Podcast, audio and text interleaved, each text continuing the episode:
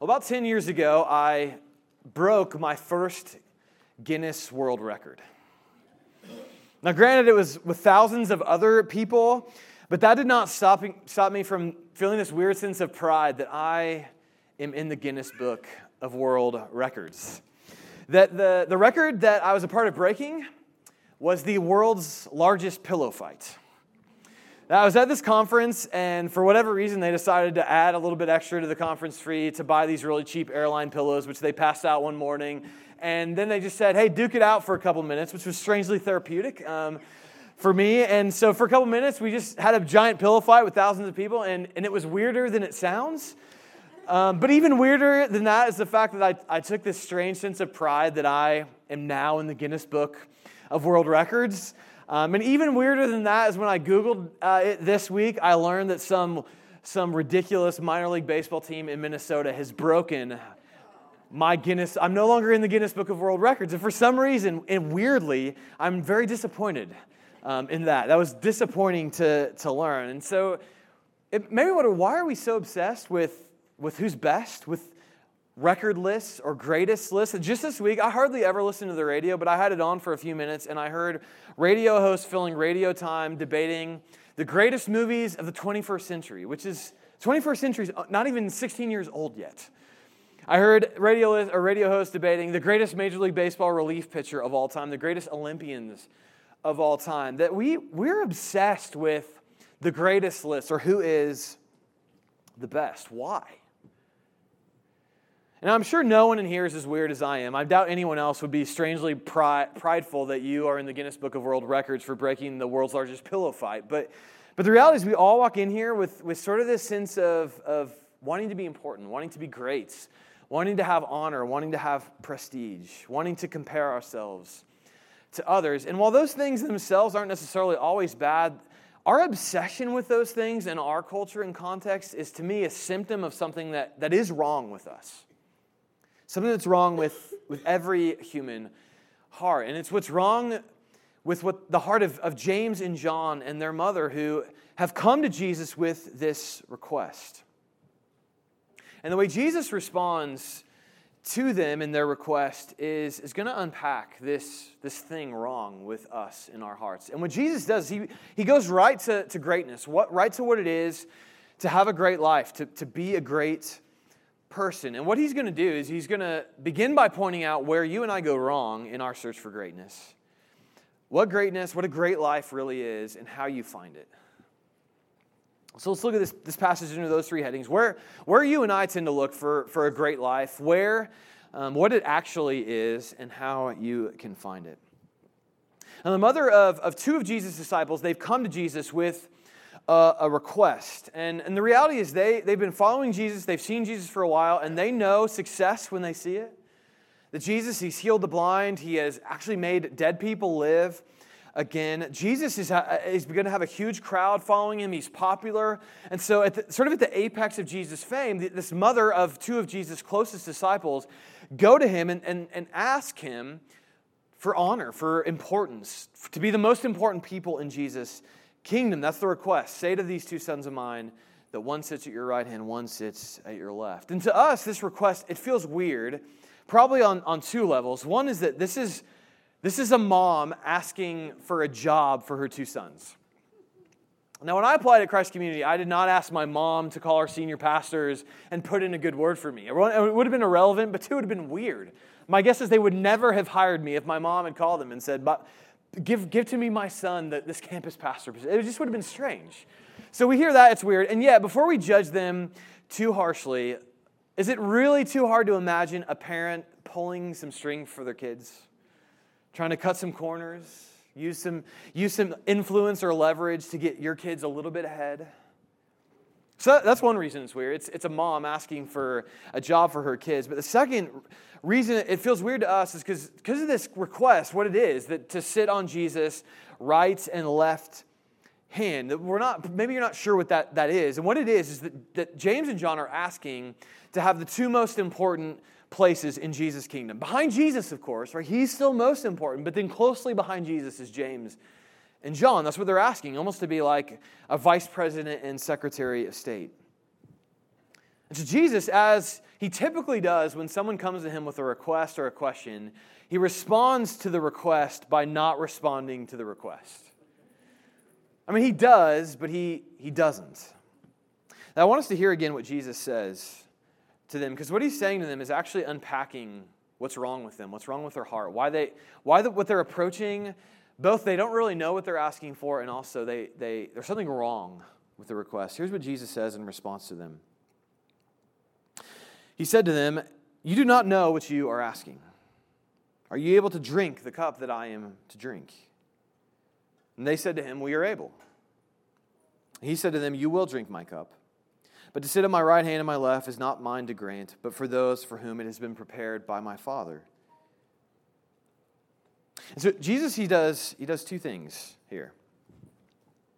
Well, first, he, he, he unpacks what's wrong with, with their heart, but, but more than that, he's going to show them that they, they don't really actually know what they're asking for. And, and the problem that, that's at the center of their heart, that's at the center of you and I, our hearts, that Jesus is pushing into here is, is selfish ambition.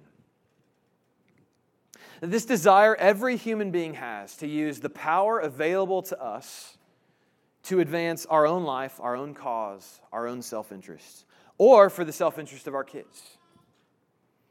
It's the desire to get more power, more authority, more honor, so that I look better, or so that my kids look better. The, the, the most human beings live, as Tim Keller put this, with the, the cry of our heart being, My life for me my, my power, my authority, my influence for me.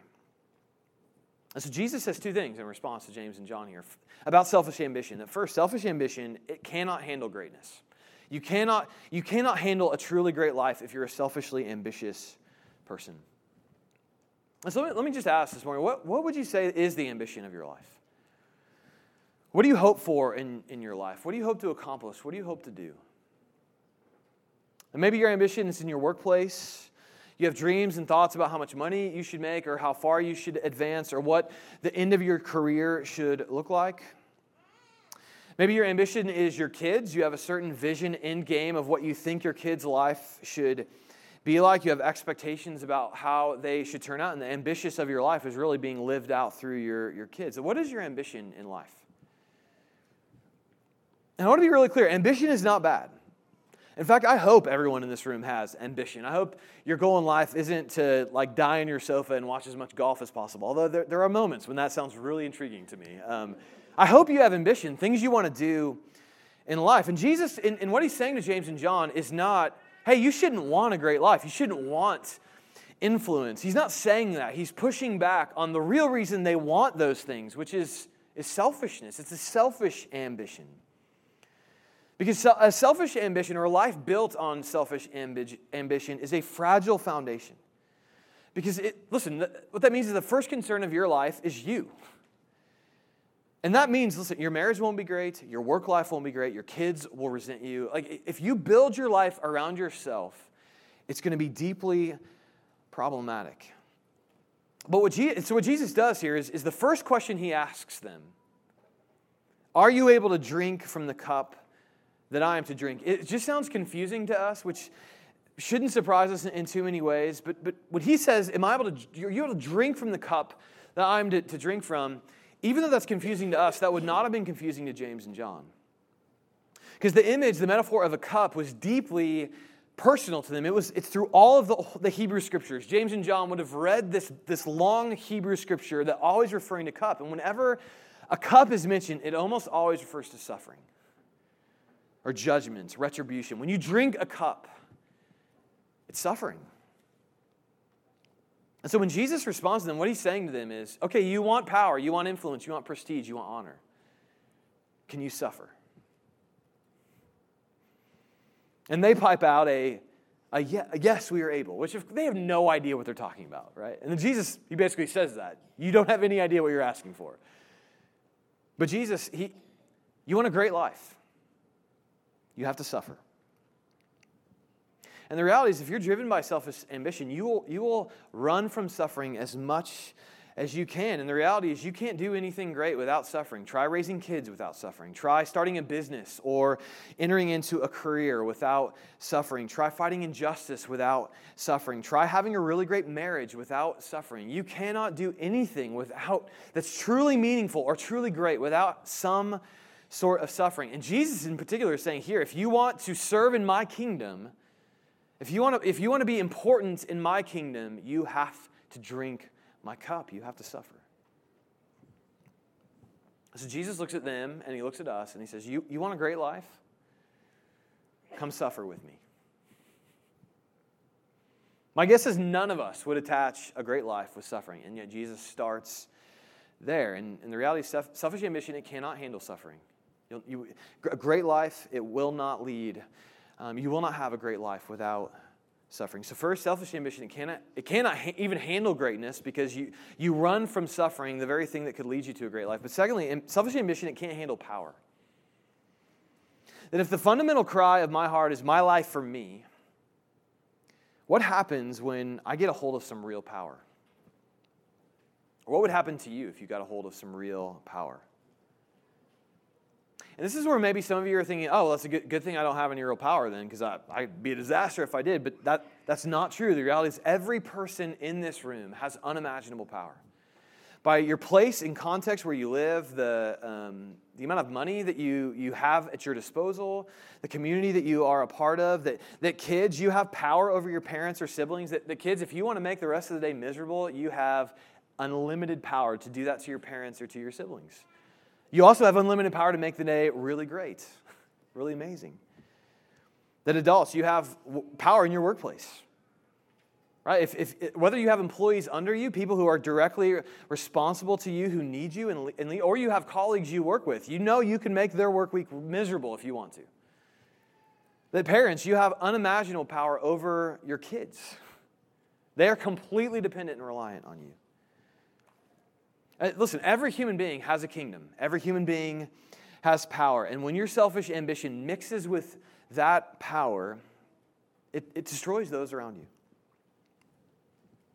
The, one of the most jarring examples of that is the Netflix show House of Cards. That the main character in that show, Frank Underwood, is a power hungry politician who uses his power at every turn to advance his own cause, to step on other people, and to, to move ahead in life. And what's interesting about the character is that he basically says, he basically pulls out the fact that, that power is really the great sin struggle that you and I wrestle with. It's not money, it's not lust.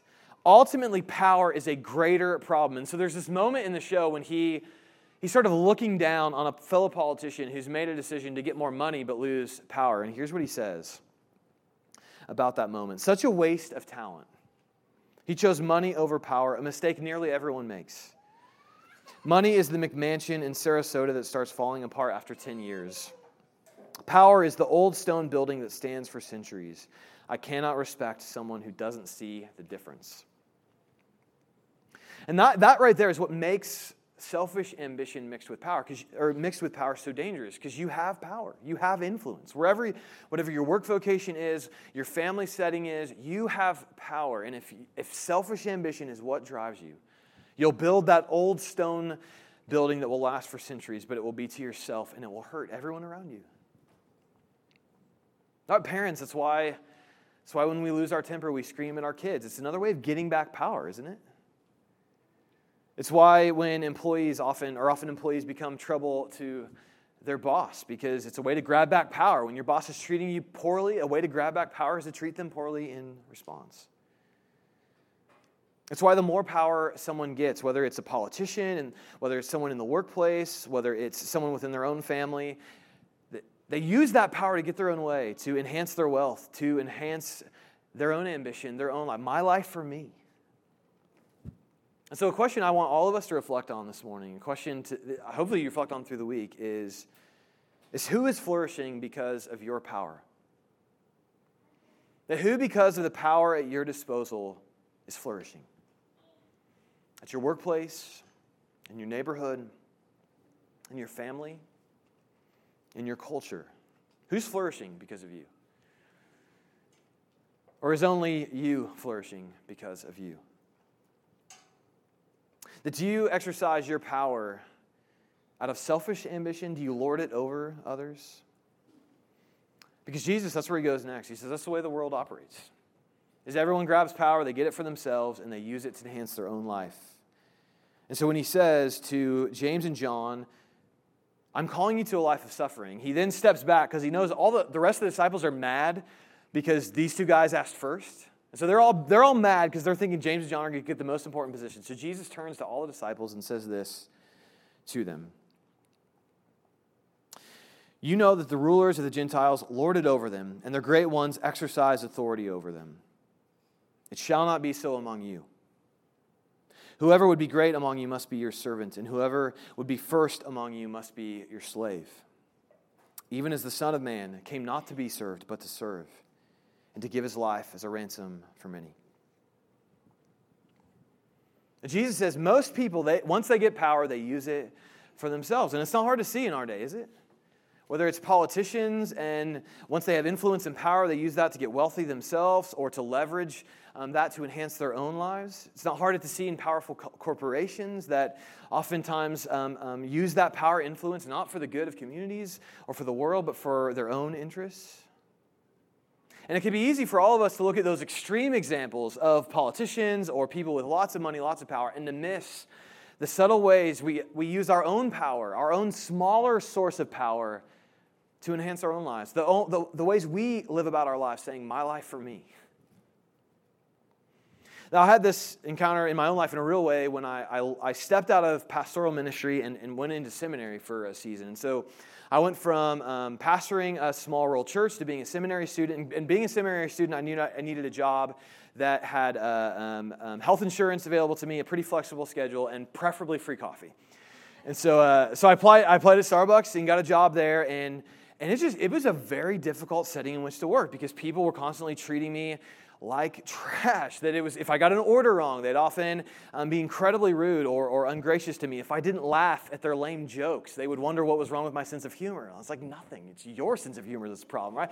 It was just this weird, it was just this weird position of people were always above me, and I hated it. And so I, I'd often try to find ways to subtly grab back power, whether it was using the gift of sarcasm that I have to bar back at them, or whether it was, was giving them decaf instead of regular coffee um, so they wouldn't know, right? It's, I always wanted to find ways to grab back power, and I, real, I, I began to see this in myself. And what I realized was that it, is easy to, to look at a pastor and think, oh, that's, a, that's the job of a servant. A servant is, is a pastor. But the reality is, I went from a job where I had over 100 people listen to me in silence for 30 minutes every week, which is, I mean, this is a very powerful position, right? You're all listening um, to me. There, that can feed the ego very, very quickly.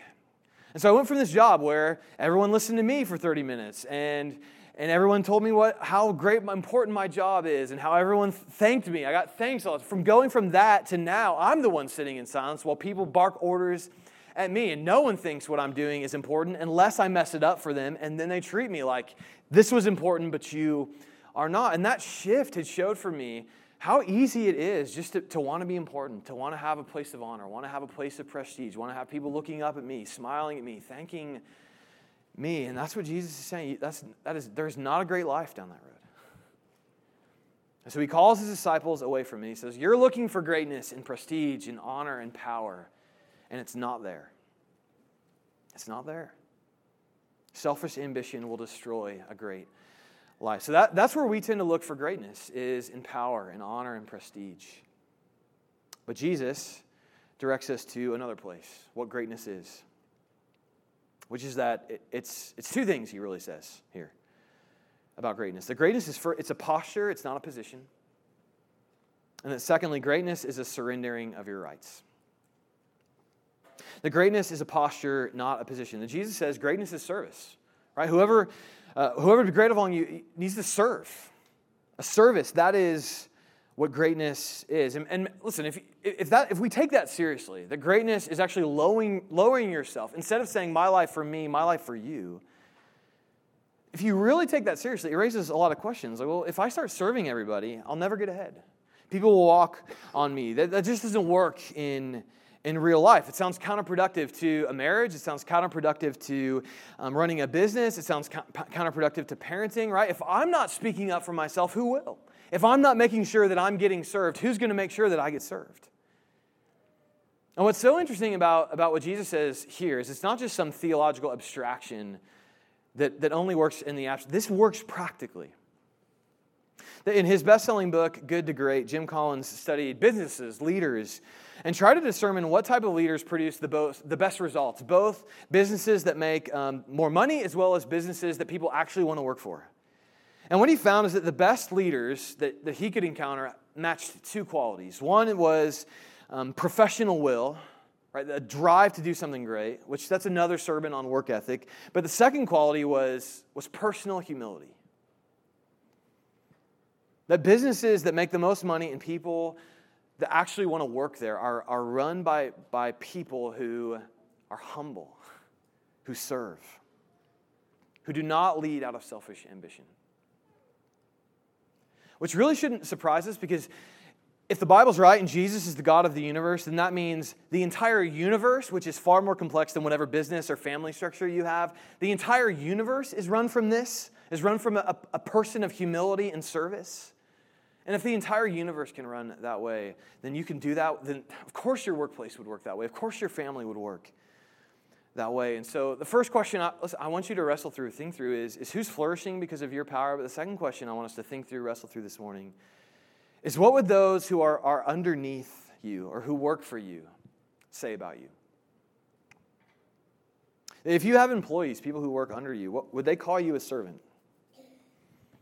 If, they, if you pulled out Matthew 20 as your life verse, would they laugh or become a Christian? Or what about your colleagues, people you work alongside, people who are your equals? Would they, would they say you've embraced a, a posture of servanthood? Kids, would your parents say that about, about you and the way that you live out your life at home? The parents, would your kids say that about, about you? That what would those who, who you're supposed to be serving, what would they say about, about you? I know, I know it's cheesy, and I, am not, I'm not one to give in to do cheesy things, but I, I just think I wanted to do this. Another campus pastor thought this was a good idea. It's why we printed off a little business card as a reminder for you to take to your workplace, tape it to your refrigerator, whatever your vocational title is, whatever you do Monday to Saturday, your main work, it's to be a servant. It's to serve those around you because leadership is not a position, right? And uh, having influence, having power, it's not about a position that you get, it's a posture that you are to take to serve those around you. That greatness, according to Jesus, is not, it's not about a position in life, it's about a posture that you take. So that's, that's the first thing he says about greatness. The second, the thing that no one will like, is greatness is a surrendering of your rights. That we can't get around this. Jesus basically, there's this progression where first Jesus calls out our second selfish ambition, then he calls us to service, and then he just, he just puts all the cards on the table when he says, Whoever would be first among you must be your slave. That he goes right to slavery. And that's not an endorsement of slavery. Jesus is using this metaphor that he's saying, when you think about your life, it's not my life for me, it's my life for you. I surrender my claims on you to serve you and get below you. That in our culture, it's, it's easy to go around because of, of the wealth available to us, because of the fact that people are often serving us. It's to make it's easy for us to make the questions we mostly ask in our life is, is well, who's going to serve me? What will I get out of this? What's in it for me? And I'm not saying there's never a time you should ask those questions, but those are terrible questions to run your life by. And friends, the church should be the one place that, that's really free of those questions. Right? We don't walk into this place saying, What's in it for me? What, what do I get from this? What, what will you do for me? The, the church is the one place that we, we don't ask those questions. We are instead people who walk around asking, What can I do for you? What's in it for you? My life for you. And today marks the the two year anniversary of launching our campus, of telling Christ Community we wanted to plant a church in somewhere in the Shawnee, Lenexa area. And what Jesus says here is what both terrified me about doing this and also made me really want to do it. It terrified me because I knew if we came here, if we did this, there would be people who came to a point and, and just said, Tim, I'm not being served. What I need from a church, your church can't give to me because we're a church plant, right? We're, we're in a church plant, we're in a school. There's like we just try to breathe, right? It's like breathing is an accomplishment for us. Just having Sunday morning worship is an accomplishment for us. So I knew those conversations would come, and I and I get it. I've had a few of those. I'm sympathetic. I've been there. It's what terrified me about this place because in our in our context, that's generally it's an easy way for people to approach the church. What can you give to me? What can you do for me? But it's also why I wanted to come and do this because I knew, however it shook out a year and a half, two years down the road, there would be a, community of people left who, who actually were embodying this, these verses. I, I am here to serve, not to be served. Does it say along with Jesus, I, I, this is, I'm not in it for me. It's not my life for me, it's my life for you. That the whole reason we came and started this place was to say to a community, we are a church that gave up a building and, and all of the, the nice things that come from being a church that's 10 or 20 years old. And we're going to go start something new because we want more people to know what a church could be or should be. My life for you, right? We're giving ourselves away. We're here to serve and not to be served. A new church doesn't exist unless people have bought into that and have lived that out and have embodied that every week. And that's what we're called to as a church. This is why we exist. If you're new, if you come in the last year and a half, the whole reason we're here is to try to embody these words from Jesus. We are here to serve and not to be served. We are here to give ourselves away. We are here to be here for people who don't yet come or attend our church. And the reality is, listen, the moment you say that, it's like, okay, well, what, but what if, what if it's not in it for you? What if, what if, what is there still in it for me? Or what, if I give myself away, how do I know I won't be left in the cold? Right? It's why Jesus goes to this word slave. It's, it, there's irony here. Because where Jesus is going to end is, is how you and I are to find a great life. Which is the only, the only way this can work. The only way you and I can actually live in our marriages, in our vocations, in our church, in our workplaces, my life for you, not my life for me, is if we are convinced someone has come to serve us in a way that frees us to serve everyone else around us. Which is where Jesus ends, right? He, he calls his disciples to slavery and then he goes to his own story, his own life. Where he says, Whoever be first among you must be a slave, even as the Son of Man came not to be served, but to serve. I mean, just take that in for a minute. The God of the universe, who runs planets and keeps them in place and makes the sun heat up our planets and gives us the season of winter to cool us down. The God who keeps the stars in place, who makes it rain, who makes it thunder, who makes it lightning. He came to serve you me. The Christian, how Christians could we ever be the sorts of people looking at our spouse or our kids or those in our workplace saying, What can you do for me? My life for me. How can I get more of power for myself? How can I get more prestige for myself? You've been served by the God of the universe. What more could anyone else do for you? But it's not just that, because the last thing Jesus says is even as the Son of Man came to serve, not to be served, and to give his life as a ransom for many. Do you know who gets ransomed? Slaves. That when Jesus calls you and I to slavery, to this position of, of service, there's irony there because what he's, what he's actually saying is, I freed you from slavery. Slavery is a life of selfish ambition. Slavery is a life of my life for me, of going around and saying, What can you do for me? My life, I need more power, I need more honor, prestige. That is slavery. Jesus saved you from that. So you could go around saying, My life for you. That's a life of freedom. It's the life God Himself lived out for us when He sent Jesus to come among us, to dwell among us, not to come in and ask what we could do for him, but instead give his life away as a ransom for many, to give his life away for the good of others. And Christians, that should be the church. We should be the one place where we're not in it for ourselves, right? Where we're not, we're not looking out for ourselves first, only because Jesus has first looked out for us. So may we be a church who is here not to be served, but to serve and to give our lives away. That the definition of Jesus for a great life is not my life for me, but my life for you. And the church should be the one place that is abundantly true. Let's pray.